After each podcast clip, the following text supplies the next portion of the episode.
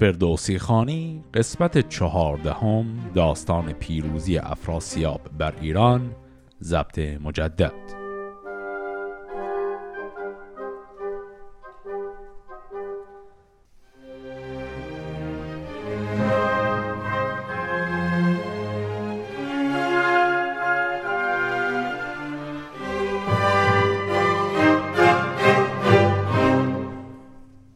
قسمت قبل دیدیم که لشکر توران به رهبری پسر شاه توران به نام افراسیاب به ایران حمله کرد.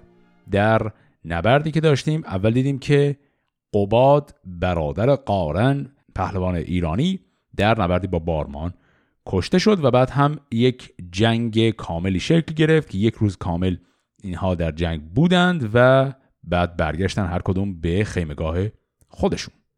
حالا فردای اون روز رسیده و ادامه همون جنگ.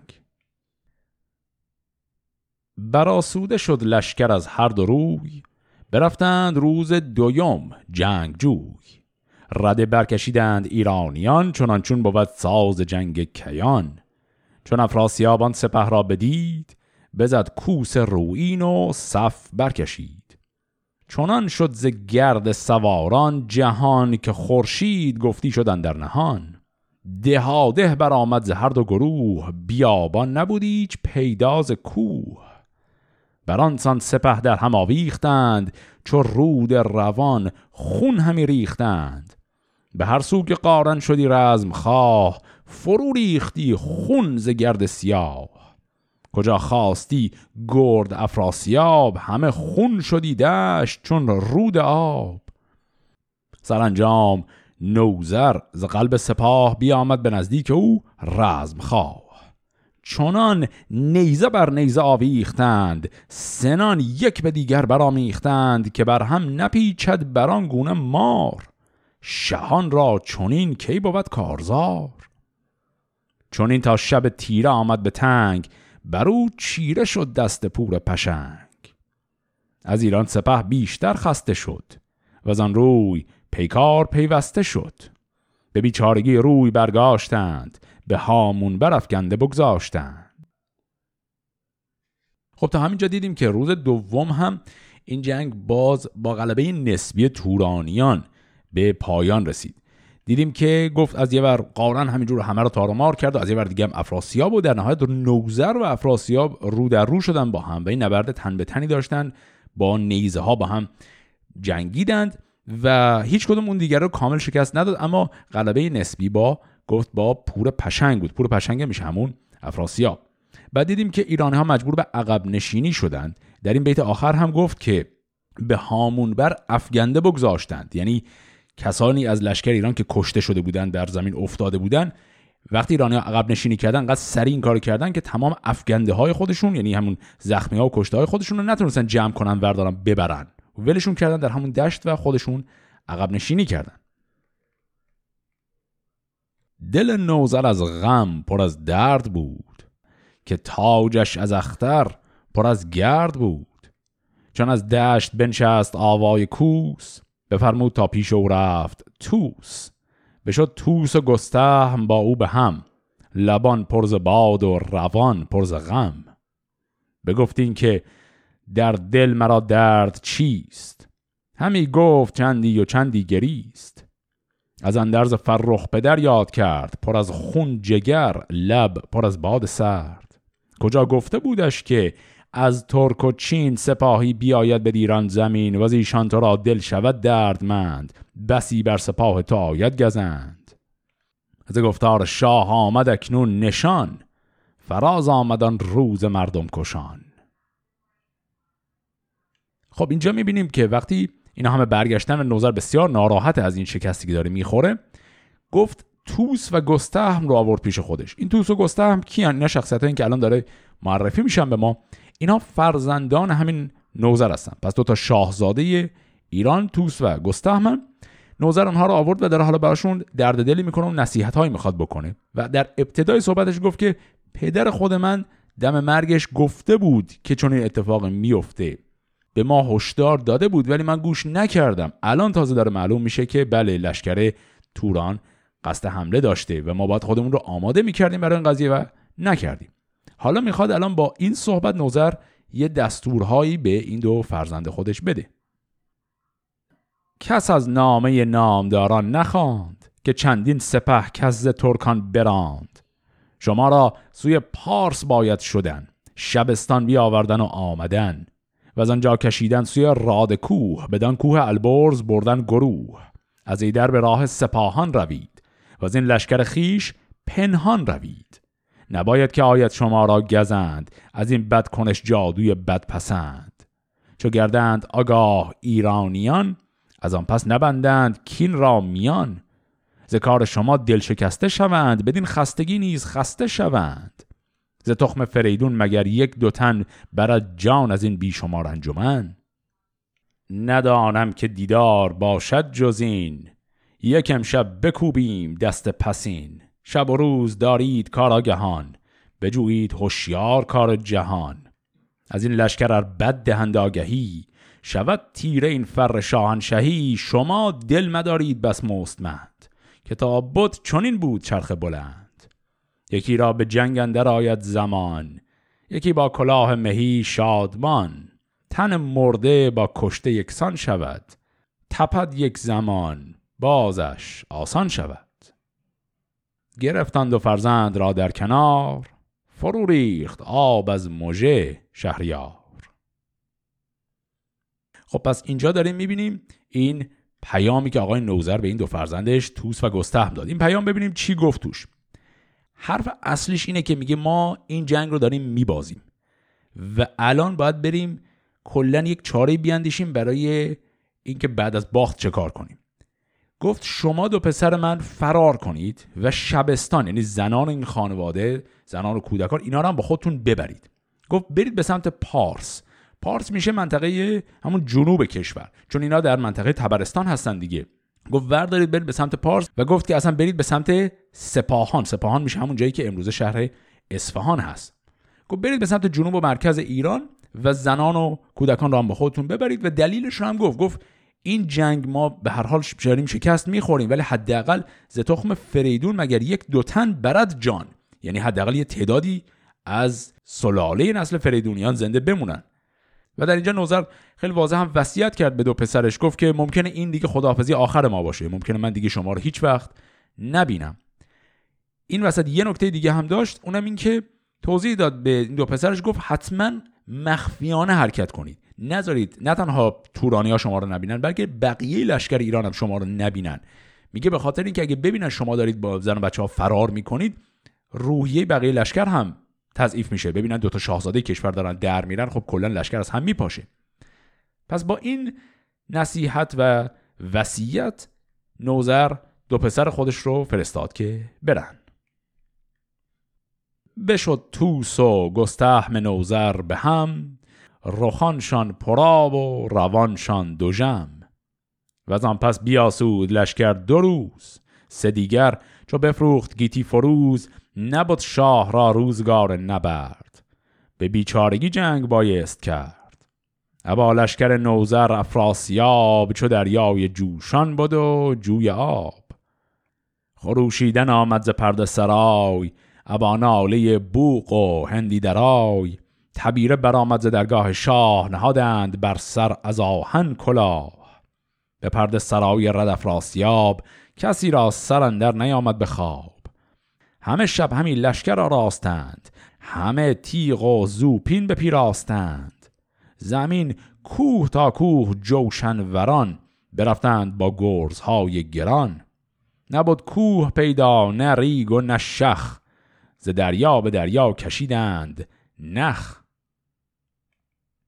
این اصطلاح کشیدن نخ رو هم در قسمت قبل توضیح دادم یعنی همون صف کشیدن سپاه. اینجا داریم می‌بینیم که توصیف لشکر افراسیابه.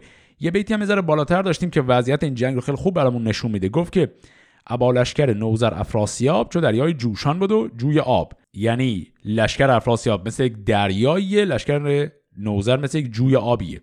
که خب واضح غلبه با کدوم طرفه؟ بیاراست قارن به قلبندرون که با شاه باشد سپه را ستون. چپ شاه گرد تلیمان بخواست چو شاپور نستوه بر دست راست. ز شبگیر تا خرز گردون بگشت نبود کوه پیدا نه دریا نه دشت. دل تیغ گفتی ببالد همی زمین زیر اسپان بنالد همی. چو شد نیزه ها بر زمین سایدار شکست آمدن در سر مایدار. چون آمد به بختندرون تیرگی گرفتند ترکان بر او چیرگی.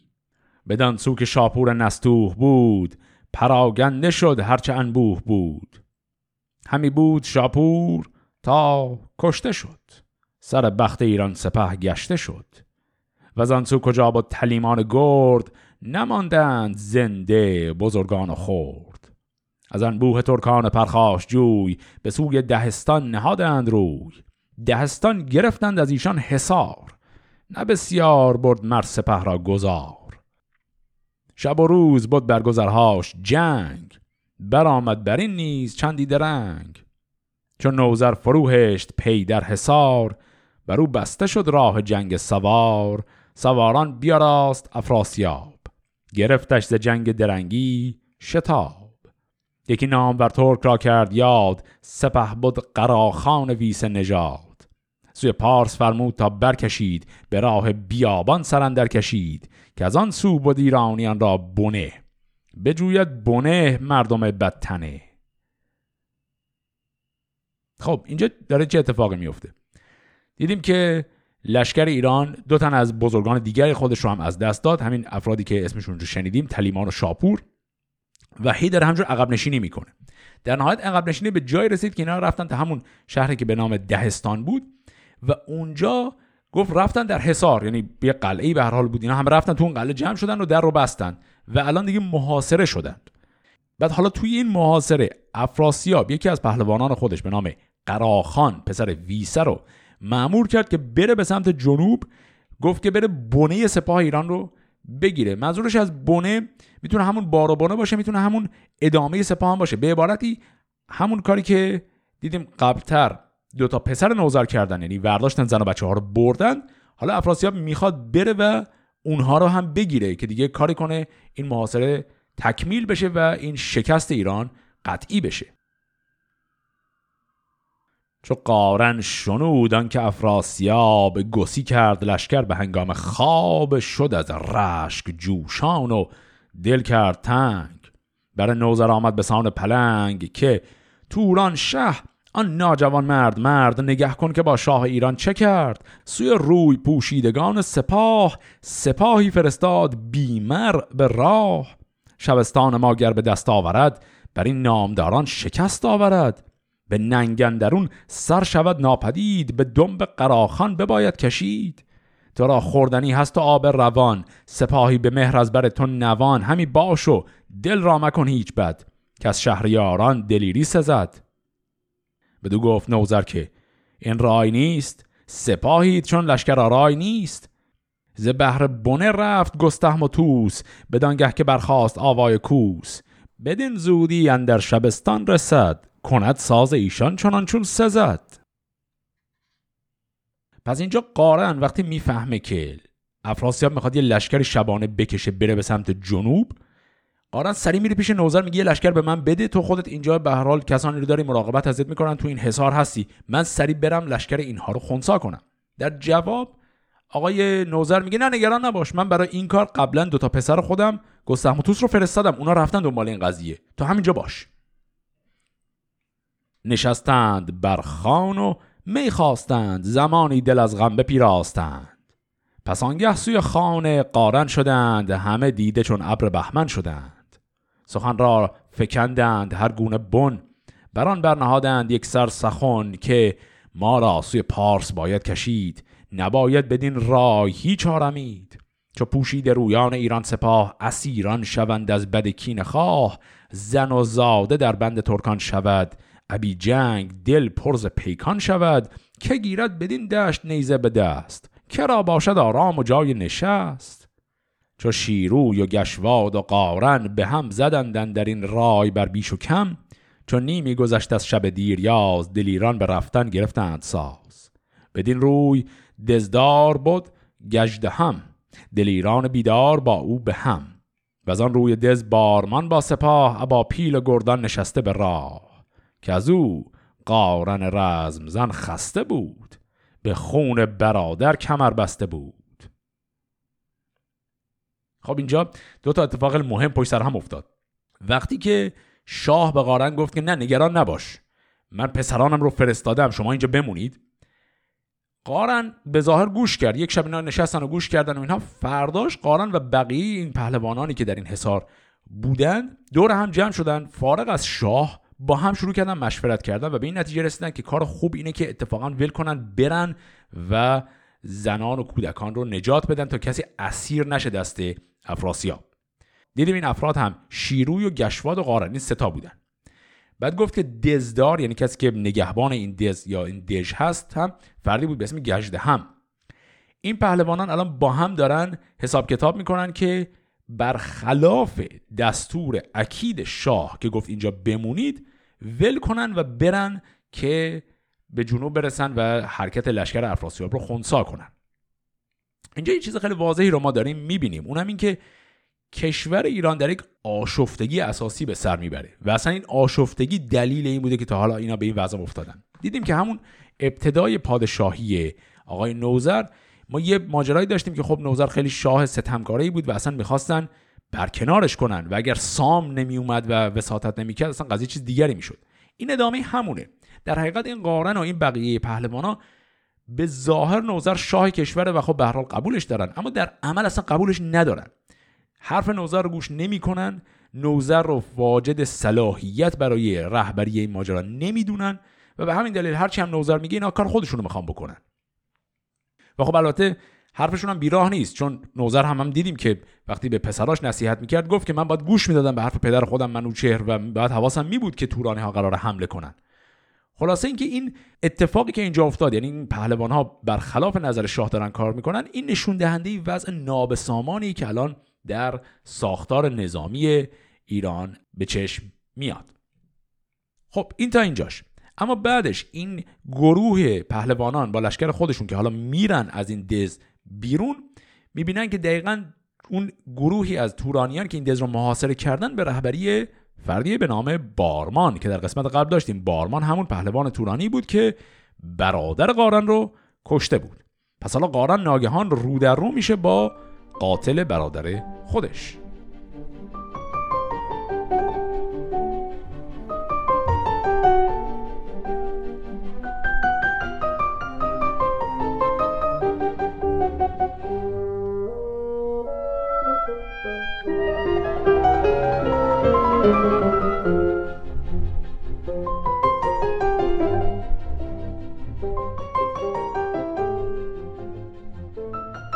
براویخت چون شیر با بارمان. سوی چاره جستن ندادش زمان. یکی نیزه زد بر کمربند اوی که بکس است پیها و پیوند اوی. سپه یک به یک دل شکسته شدند. همه یک ز دیگر گسسته شدند. سپه بود سوی پارس بنهاد روی. ابانام ور لشکری جنگ جوی. چو بشنید نوزر که قارن برفت دمان از پسش روی بنهاد و تفت. همی تاخت که از روز بد بگذرد سپهرش مگر زیر پی نسپرد. چون افراسیاب آگهی یافت زوی که سوی بیابان نهاده است روی سپاه انجمن کرد و پویان برفت. دمان از پس او همی تاخت تفت. چو تنگ اندر آمد بر شهریار همش تاختن دید و هم کارزار. بدانسان که آمد همی جست راه که تا بر سر آرد سری با کلاه.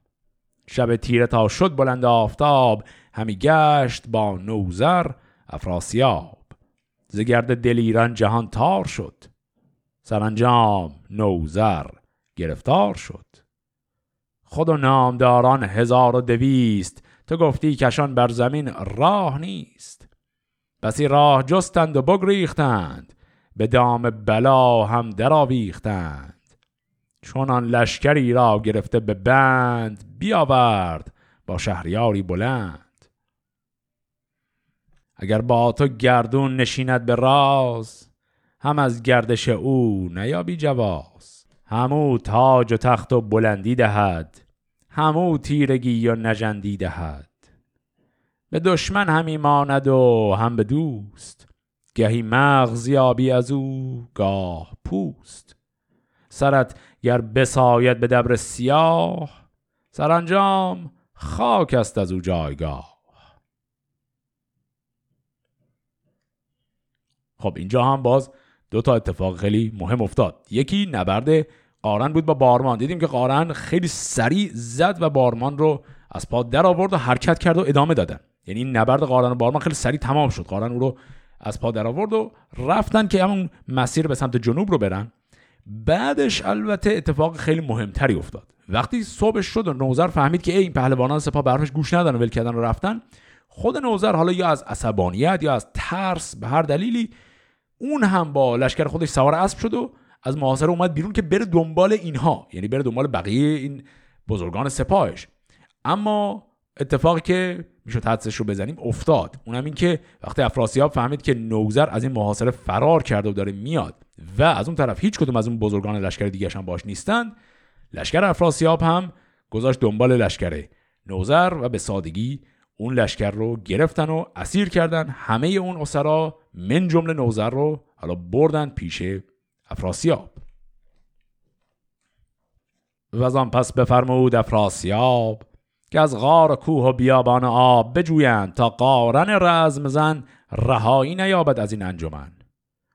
چو بشنید کو پیش از این رفته بود ز کار شبستان برا شفته بود چون گفت با ویسه پس نامور که دل سخت گردان به مرگ پسر که چون قارن کاو جنگ آورد پلنگ از شتابش درنگ آورد. تو را رفت باید به پشت پسر یکی لشکری ساخته پرهنر.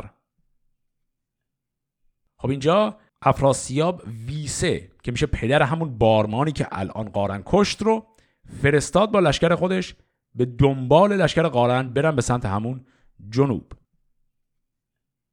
بشد ویسه سالار توران سپاه ابا لشکری نامور کینخواه از آن پیشتر تا به قارن رسید گرامیش را کشته افگنده دید. دلیران و گردان توران سپاه بسی نیز با او فکنده به راه. دریده درفشون نگوسار کوس چو لاله کفن روی چون سندروس. ز ویسه به قارن رسید آگهی که آمد به پیروزی و فرهی. ستوران تازی سوی نیم روز گسی کرد و خود رفت گیتی فروز. چون از پارس لشکر به هامون کشید ز دست چپش لشکر آمد پدید. ز گردندر آمد درفش سیاه سپهدار ترکان به پیش سپاه. رده برکشیدند از هر دو روی برفتند گردان پرخاش جوی. ز قلب سپه ویسه آواز داد.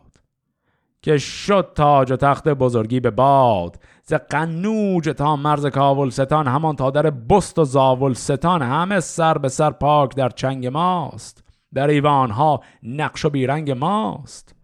کجا یافت خواهی تو آرامگاه؟ از آن پس کجا شد گرفتار؟ شاه. پس اینجا داریم می‌بینیم ویسه با این لشکرش اینجور حرکت داره می‌کنه بره به سمت لشکر قارن. تو مسیر جسد پسر خودش رو هم دید.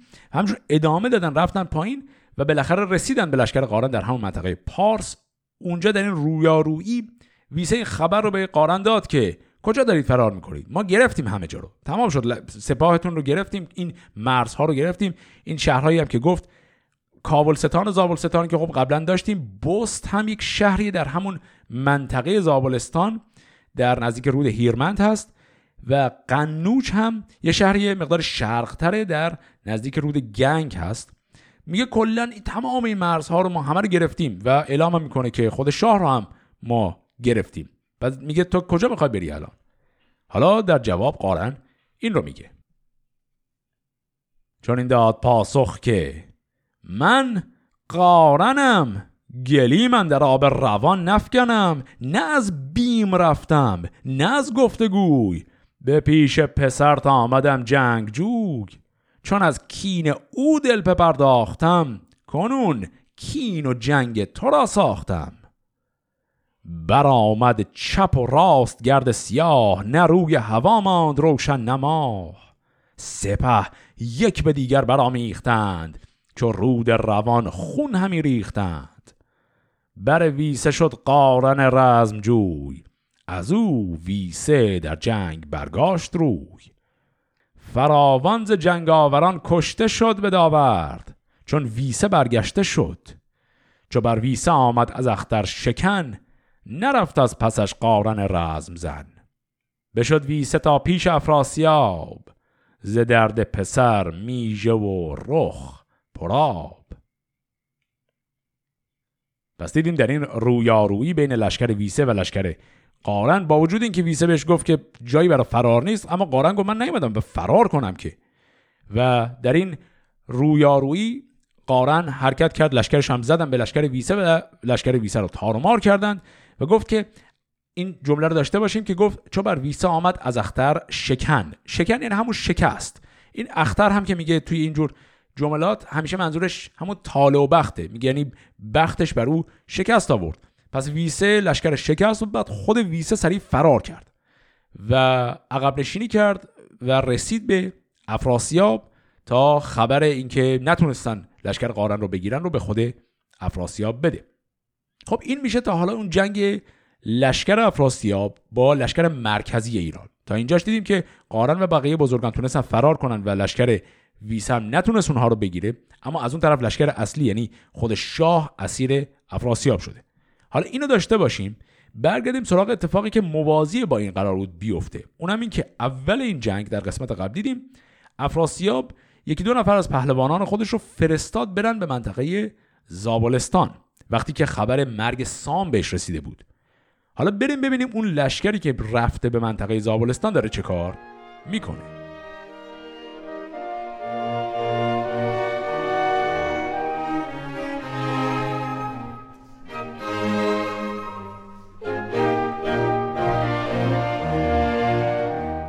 کسانی که از شهر ارمان شدند به کینه سوی زابلستان شدند. شماساس که از پیش جیهون برفت سوی سیستان روی بنهاد و تفت.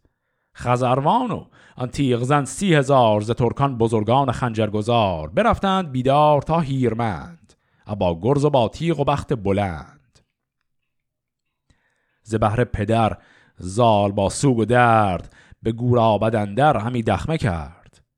به شهرندرون گرد مهراب بود که روشن روان بود و بیخواب بود. فرستاده آمد از نزد اوی به سوی شماساس بنهاد روی. به پیش سراپرده آمد فرود ز مهراب دادش فراوان درود. که بیدار دل شاه توران سپاه بماناد تا جاودان با کلاه. ز زحاک تازی است ما را نژاد بدین پادشاهی نیم سخت شاد. به پیوستگی جان خریدم همی جز این نیز چاره ندیدم همی. کنون این سرای نشست من است. همه زاولستان به دست من است. از ایدر چو دستان بشد سوگوار ز بهر ستودان سام سوار دلم شادمان شد به تیمار اوی. برانم که هرگز نبینمش روی. زمان خواهم از نام ور پهلوان. بدان تا فرستم حیونی دوان. یکی مرد بینادل پرشتاب فرستم به نزدیک افراسیاب. مگر که از نهان من آگه شود. سخنهای گوینده کوته شود. نصاری فرستم چنان چون سزاست جزان نیز هرچ از در پادشاست. گریدون که گوید به نزد منای جز از پیش تختش نباشم به پای.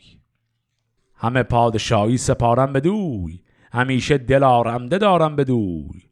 تن پهلوانان ندارم به رنج فرستمش هر گونه آگنده گنج. خب اینجا یه اتفاق باز خیلی جالبی افتاد.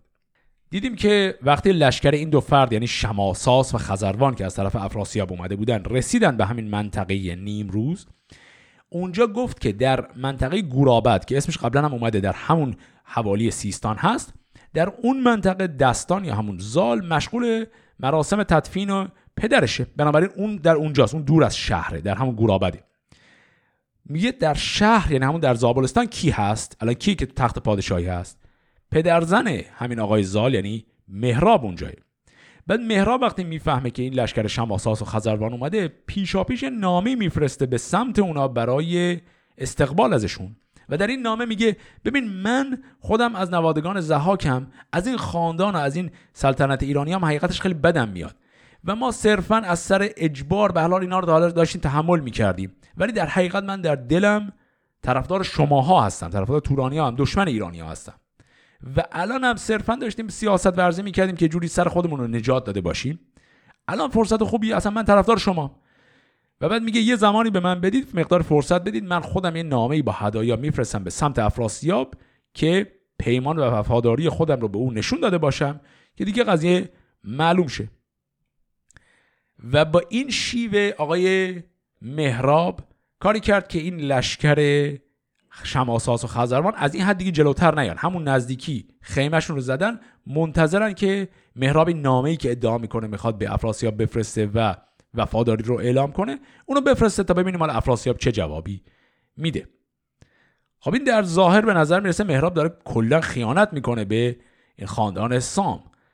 اما قضیه یک ترفندی هم درش هست. حالا ببینیم ترفند خیلی سریع اینجا برامون آشکار میشه. از این سر دل پهلوانان ببست و زان سر سوی چاره یازید دست.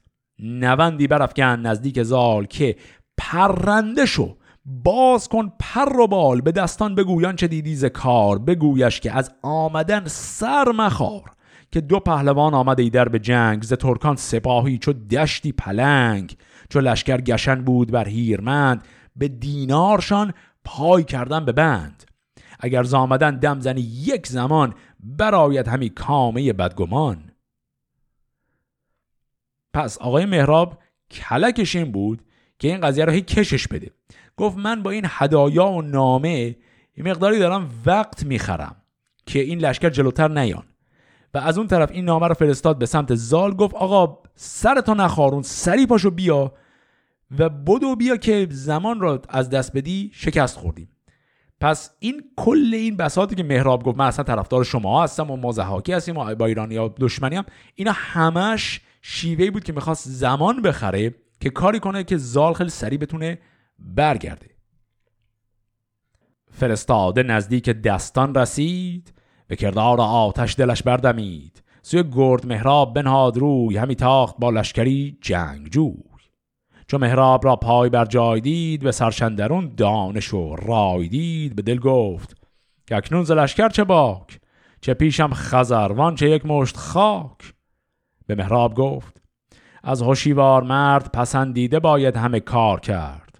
کنون من شوم در شب تیرگون یکی دست یازم به دیشان به خون. شوند آگه از من که باز آمدم دل آگنده و کین ساز آمدم.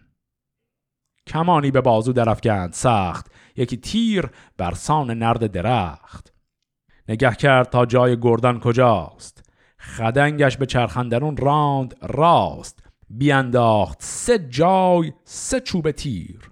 برآمد خروشیدن داروگیر چو شب روز گشت انجمن شد سپاه. بدان تیر کردند هر کس نگاه. بگفتند کین تیر زال است و بس. نراند چونین در کمان تیر کس.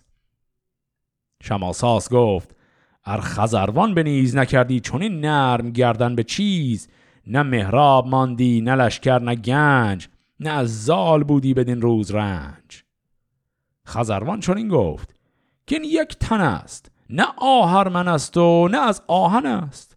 تو از جنگ او دل مدار هیچ تنگ که او را به مردی من آرم به چنگ. خب اینجا رو هم باز نگاه کنیم. چی شد؟ زال وقتی که فرصت رو غنیمت دونست و سریع برگشت و خیلی هم تحسین کرد درایت مهراب رو گفت خیلی خب حالا من میرم به اینا نشون میدم. نصف شب زال با کمانش و سه تا تیر رفت به سمت نزدیک خیمگاه اینا. بعد گفت این سه تا تیر هر کدومش قد یک نرد درخت. نرد یعنی همون تنه درخت. به هر حال تیرای خیلی بزرگی بودن. گفت این ستا رو برداشت و به سه جای مختلف نزدیک همون خیمگاه اونها نصف شب اینو زد و برگشت. و صرفا یه جور هشدار بود. اینا صبح پا شدن دیدن سه تا تیر خیلی قولاسای خورده به اینجاها و همه گفتن خب این حتما کار زاله هیچ آدمی زورش نمی‌رسه همچین چیزی بزنه. اینجا بود که شماساس مقداری به دلش آشوب افتاد و اومد همه چیزها رو انداخت گردن خزروان گفت اگر خزروان گوش نمی‌داد به حرفای این یارو مهراب و معطل نمی کرد و گیر این دینارها و این گنجایی که براش به ما هدیه فرستادن گیر اینا نمی بود. ما قبل از اینکه زال بیاد اصلا اومده بودیم تموم کردیم این کارا. حالا بیا الان گرفتار شدیم. خزروان در جواب میگه خجالت بکش چه کاریه خب یه آدمیه دیگه. گفت نه از آهنه نه آهرمنه یه آدمیه دیگه. چه میترسی به این راحتی؟ گفت من خودم میرم اینو میگیرمش میارمش پس الان این آقای خزروان می‌خواد بره حمله کنه و مبارزه کنه با زال. چو خورشید تابان ز گنبد بگشت. خروش تبیره برآمد ز دشت به شهرندرون کوس با کرنای خروشیدن زنگ و هندیدرای برآمد سپه را به هامون کشید سراپرده و پیل بیرون کشید. سپاه اندر آورد پیش سپاه شد از دور هامون چو کوهی سیاه. خزروان دمان با عمود و سپر یکی تاختن کرد بر زال زر. عمودی بزد بر بر روشنش گسسته شد نام ور جوشنش. چو شد تافته شاه زاول ستان برفتند گردان کاول ستان یکی گبر پوشید زال دلیر به جنگ اندر آمد به کردار شیر. به دستن داشت گرز پدر سرش گشته پر خشم و پر خون جگر. بزد بر سرش گرزه گاو رنگ زمین شد ز خون همچو پشت پلنگ. بیافگند و بسپرد و زود درگذشت ز پیش سپاه اندر آمد به دشت. شماساس را خواست کاید برون نیامد برون کش نجوشید خون. به گردن درون یافت گلباد را به گردن برآورده پولاد را. چو شمشیرزن گرز دستان بدید همی کرد از او خیشتن ناپدید. که همان را به زه کرد زال سوار خدنگی به دویندرون راند خار بزد بر کمربند گلباد بر بران بند زنجیر پولاد بر. میانش ابا کوه زین بدوخت سپه را به گلباد بر دل بسوخت. چون این دو سرفکنده شد در نبرد شماساس شد بیدل و روی زرد. خب در این نبرد هم دیدیم اول خزروان میره با عمود که همون یه نیزه خیلی بلند هست میره می‌زنه به زال ولی زال برمیگرده و با گرز پدرش همون گرز گافسری که سام با اون لقب معروف سام یک زخم باهاش زده بود اجدهای رو کشته بود. با اون گرز می‌زنه به خزروان و با یک ضربه خزروان رو از پا در میاره و گفت که خونش میچکه بر کل زمین و گفت از خون او زمین میشه این پوست پلنگ یعنی همجور خالخال خونش بر روی زمین میمونه. و بعد از اون هم میره که شماساس رو پیدا کنه اما شماساس فرار کرده گوشه قایم شده اصلا نیستش. کس دیگری رو از لشکر اونها پیدا می‌کنه پهلوانی به نام گلباد. و گلباد هم وقتی می‌بینه زال داره میاد میگه اصلا فرار کرد. گفت که همی کرد از او خیشتن ناپدید. اما وقتی گلباد داره فرار می‌کنه زال او رو با یک تیری می‌زنه از پا در میاره. پس به این شکل هم خزروان و هم گلباد کشته شدن و حالا شماساس هم جوری تنها اونجا مونده. شماساس آن لشکر رزم ساز پراگنده از رزم گشتند باز. پسندر دلیران زاول ستان برفتند با شاه کاول ستان چنان شد ز بس آوردگاه که گفتی جهان تنگ شد بر سپاه. سوی شاه ترکان نهادند سر گشاده سلیح و گسست کمر. شماساز چون در بیابان رسید ز ره قارن کاوه آمد پدید که از لشکر ویسه برگشته بود به خاری گرامیش را کشته بود. به هم باز خوردند هر دو سپاه شماساس با قارن کین خواه. بدانست قارن که ایشان کیند ز زاولستان تافته بر چیند بزد نای روین و بگرفت راه به پیش سپاه اندر آمد سپاه. بدین لشکر خسته و بسته خرد به خورشید تابان برآورد گرد. گریزان شماساس با چند مرد برفتند از آن تیر گرد نبرد. پس این آقای شماساس وقتی که از اون منطقه زابلستان میاد در بره فرار می‌کنه با هر چیزی که از لشکرش باقی مونده. این فرار می‌کنه از زابلستان میره طبعا به سمت غرب که بعد بره به سمت غرب و شمال برگرده پیش افراسیاب. تو این مسیر برگشتنش از بخت بدش می‌خوره به لشکر قارن که اونا از شمال اومده بودن به سمت جنوب و مرکز کشور. و قارن هم از دور می‌دونه که اینا کیان و جریانشون چیه و رفته بودن زابل. می‌تونه حدس بزنه. قارن مسیر لشکر خودش رو کج می‌کنه میره سراغ لشکر شماساس و اون هم یک گوشمالی اساسی به این لشکر میده و این شماساس بیچاره از دست اون هم فرار می‌کنه و گفت در نهایت با چند مرد یه لشکری براش باقی نموده با یه تعداد کمی از نفراتی که باقی موندن فرار می‌کنه تا خودش رو برسونه به افراسیاب. سوی شاه ترکان رسید آگهی که از آن نامداران جهان شد توهی دلش گشت پر آتش از درد و غم درخ را به خون جگر داد نم. برا شفت گفتا که نوزر کجاست؟ که از او ویسه خواهد همی کینه خواست سپهدار نوزر چون آگاه شد بدانست کش روز کوتاه شد. سپاهی پر از غلغل و گفتگوی سوی شاه نوزر نهادند. روی گرفتند بازوش با بند و تنگ. کشیدندش از جای پیش نهنگ. به دشت آوریدندش آسیم خار. برهنه سر و پای و برگشت کار.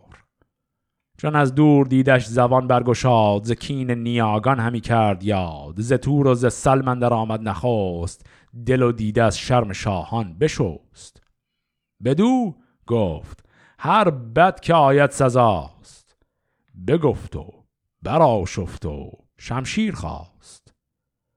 بزد گردن نوزر تاجدار. تنش را به خاک اندر افگند خار.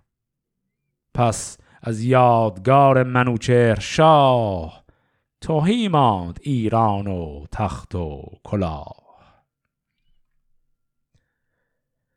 ایا دانشی مرد بسیار هوش؟ همه چادر آزمندی مپوش که تخت و کله چون تو بسیار دید چون این داستان چند خواهی شنید.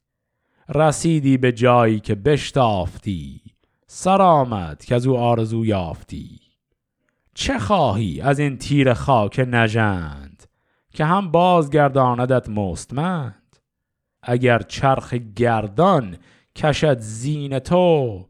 سرانجام خشت است بالین تو.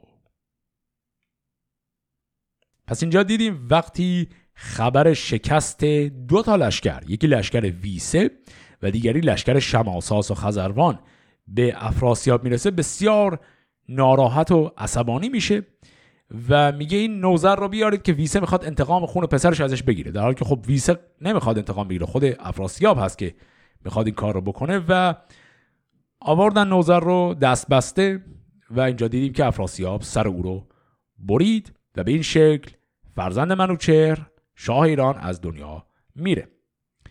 اما حالا یک چرخش دیگری هم داستان جلوتر برای ما داره.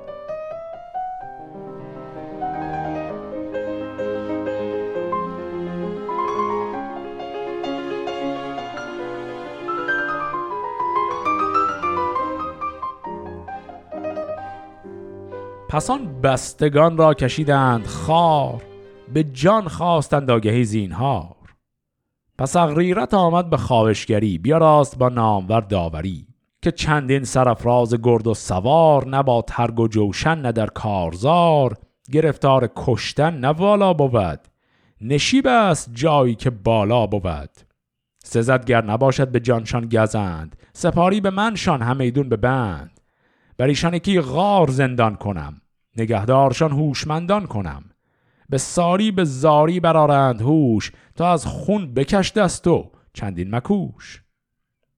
ببخشید جانشان به گفتار اوی چو بشنید با درد پیکار اوی. بفرمودشان تا به ساری برند به غل و به مسمار و زاری برند. خب علاوه بر نوزر یه بزرگان دیگر کشور و لشکر هم بودن که همراه لشکر نوزر بودن و اسیر شده بودن اینجا. و اینها هم الان دیگه در بند افراسیابن. افراسیاب وقتی خب زد و نوزر رو کشت می‌خواست بقیه اینها رو هم بکشه.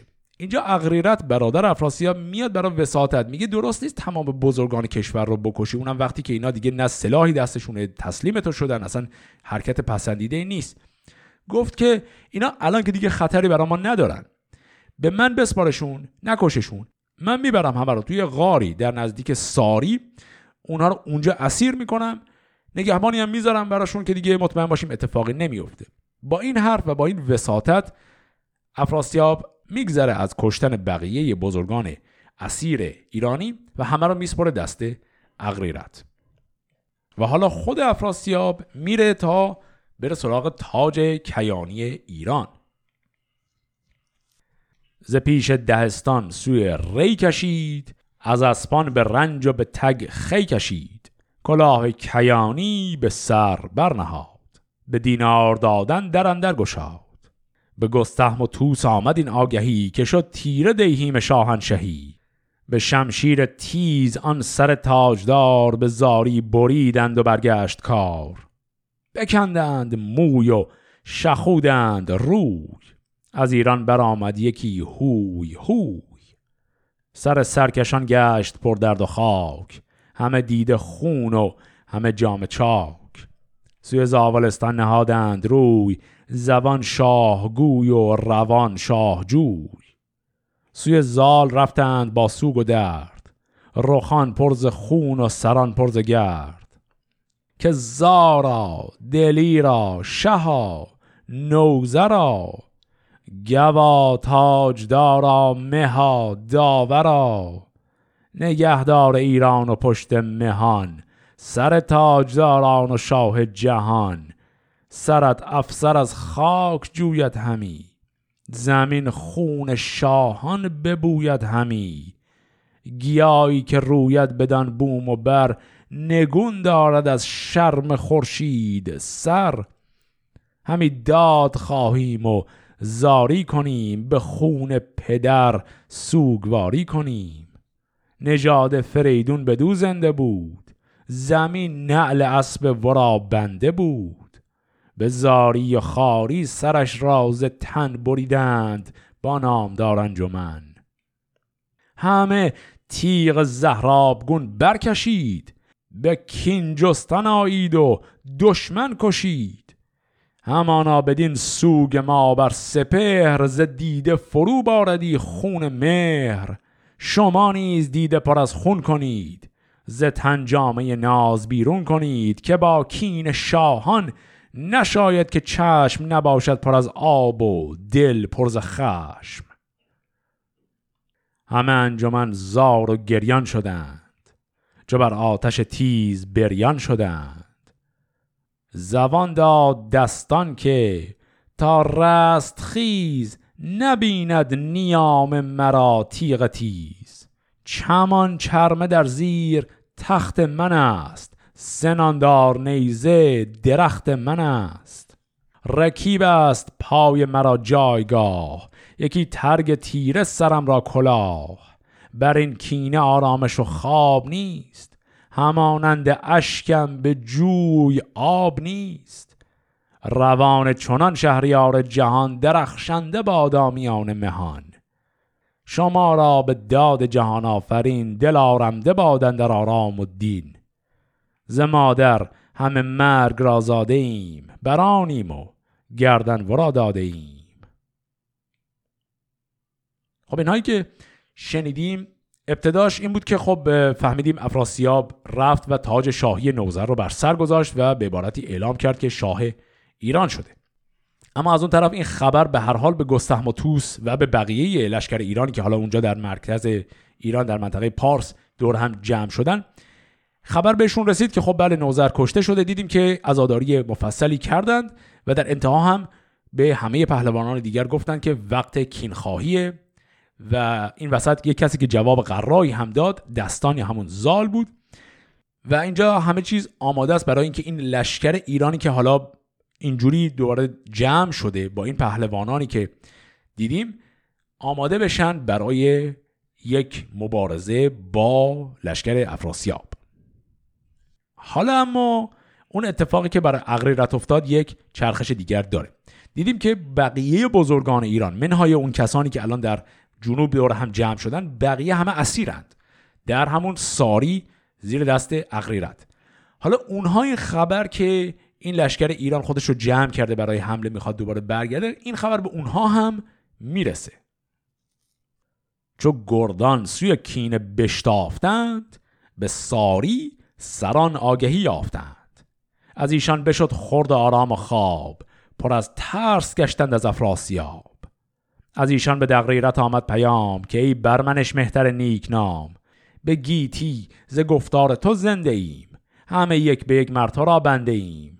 تو دانی که دستان به زاولستان به جای است با شاه کاولستان چو برزین و چون قارن رزم زن چو خراد و گشواد لشکر شکن یلانند با چنگ های دراز. ندارند از ایران چنین دست باز. چو تابند گردان از این سو انان به چشمندر آرند نوک سنان.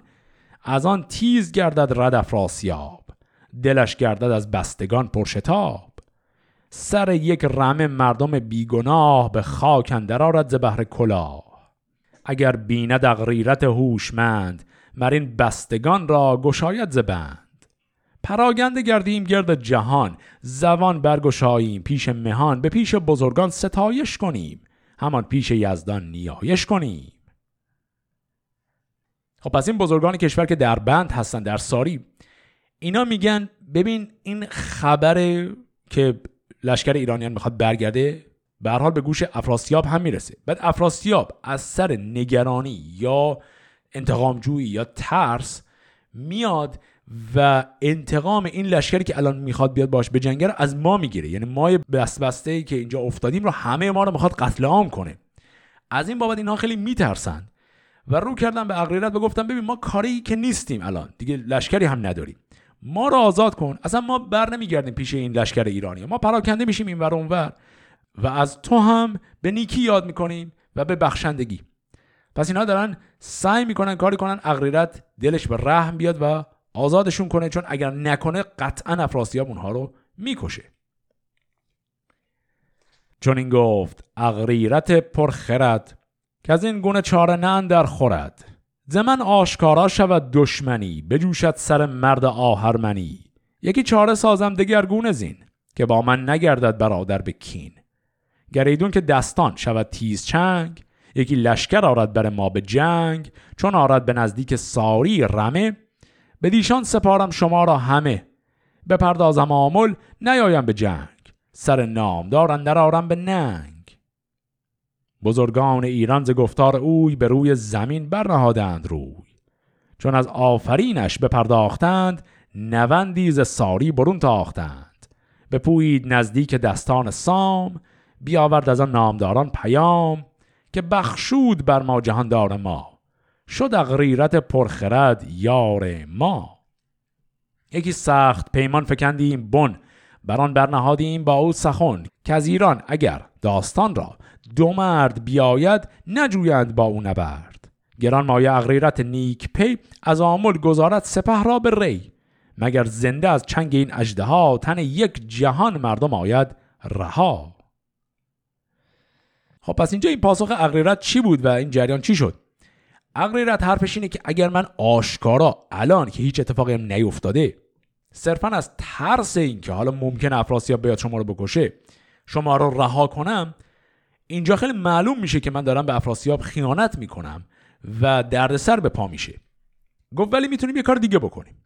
یک بازی جور می‌کنیم یک نمایش اجرا می‌کنیم عملا. گفت اگر لشکر دستان همون زال حمله کنه بیاد به سمت تبرستان گفت اگر بیاد برسه به نزدیک ساری من وانمود می‌کنم که از لشکر او عقب نشینی کردم. یعنی انگار مثلا ما باهاش جنگیدیم بعد عقب نشینی کردیم و دیگه در رفتیم. و میگه من لشکرم رو می‌برم به سمت آمل. بعد شماها میمونید اینجا. دیگه زال می‌تونه بیاد و شما رو نجات بده. پس گفت یه همچین نمایش اجرا می‌کنیم که انگار من با شما همدستی نکردم همجوری آزادتون نکردم بلکه به نظر بیاد که یعنی مثلا ما در جنگ شکست خوردیم و عقب نشینی کردیم. یه همچین چیزی. اینها هم خوشحال میشن از اینکه به حال اقلیت حاضر شده بهشون چنین لطفی بکنه. و سریع دیدیم یه نامه نوشتن و فرستاندن به سمت زال که گفتن یه همچین جریانی هست. اگر شما لشکر رو بکشی به سمت ساری اغریرت قول داده که باهات نجنگه و صرفا عقب نشینی کنه. چو پوینده در زاولستان رسید سراینده در پیش دستان رسید بزرگان و جنگاوران را بخواند پیام یلان پیش ایشان براند. و از آن پس چنین گفت که ای سروران پلنگان جنگی و ناماوران کدام است گردی کنارنگ دل به مردی سیه کرده در جنگ دل؟ خریدار این جنگ و این تاختن به خورشید گردن برافراختن. این اصطلاح کنارنگ دل هم یعنی شجاع قوی دل. پس الان این نامه ای که از ساری رسیده بود رسید دست زال. زال داره رو به پهلوانان خودش میگه کدومتون هست که شجاعت این رو داره که این اقدام رو انجام بده بره لشکر ببره به سمت ساری تا اینها رو نجات بده. به برزد بر این کار گشواد دست. منم گفت یازان بدین کار شست. بر آفرین کرد فرخوند زال که خرم بدی تا بود ماه و سال. سپاهی ز گردان پرخاش جوی ز زاول به دامل نهادند روی. چون از زاولستان برون شد سپاه خبر شد به دقریرت نیک خواه همه بستگان را به ساری بماند بزد نای روین و لشکر براند. چو گشواد فرخ به ساری رسید پدید آمدان بندها را کلید. یکی اسب مرهر یکی را بساخت از آمل سوی زاولستان بتاخت. چون آمد به دستان سام که برگشت گشواد با فرهی یکی گنج ویژه به درویش داد. سراینده را جامعه خیش داد. چو گشواد نزدیک زاول رسید پذیره شدش زال زر چون سزید. بران بستگان زار بگریست دیر کجا رسته بودند از چنگ شیر. پس از نامور نوزر شهریار به سر خاک برکرد و بگریست زار. به شهر اندر آورد چون ارجمند بیاراست ایوانهای بلند. چنان هم که هنگام نوزر بودند که با گنج و با تخت و افسر بودند بیاراست دستان همان دستگاه شد از خواست بینیاز آن سپاه. چون اغریرت آمد از آمل به ری ذکردار او آگهی یافت کی؟ بدو گفت که چیست کنگیختی که با شهد هنزل برامیختی؟ بفرمودمت کین بدن را بکش که جای خرد نیست و هنگام خوش به دانش نباشد سر جنگ جوی نباید به جنگ اندرون آبروی. سر مرد جنگی خرد نسپرد که هرگز نیامیخت کین با خرد. خب پس همونطور که می‌شد حد زد. اغریرت لشکر رو ول کرد وقتی که گشواد اومد طبق قولی که داده بودن و وانمود کرد که یعنی مثلا عقب نشینی کرده و گشواد هم خیلی راحت با این بزرگان برگشتن و دیدیم که استقبال خیلی شاهانه ای هم زال از اینها کرد و جایگاه خیلی والایی هم به اونها داد و بازم یه دور عزاداری نوزر رو کردند و خلاصه این تمام شد. از اون ور خب اغریرت بالاخره برگشت دیگه. اون وقت خبر این بازگشت رسید به افراسیاب. افراسیاب هم همونطور که الان خوندی بسیار شاکی و ناراحته. گفت این خرد منظور از خرد اینجا همون بحث چارجویی و حساب کتاب کردن و اندیشه کردنه.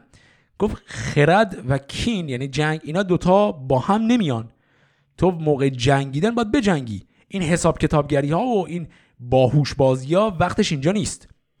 و الان بسیار از دست اغریرت ناراضیه به خاطر اینکه این همه گروگان هایی که اینها داشتن همه رو از دست داد.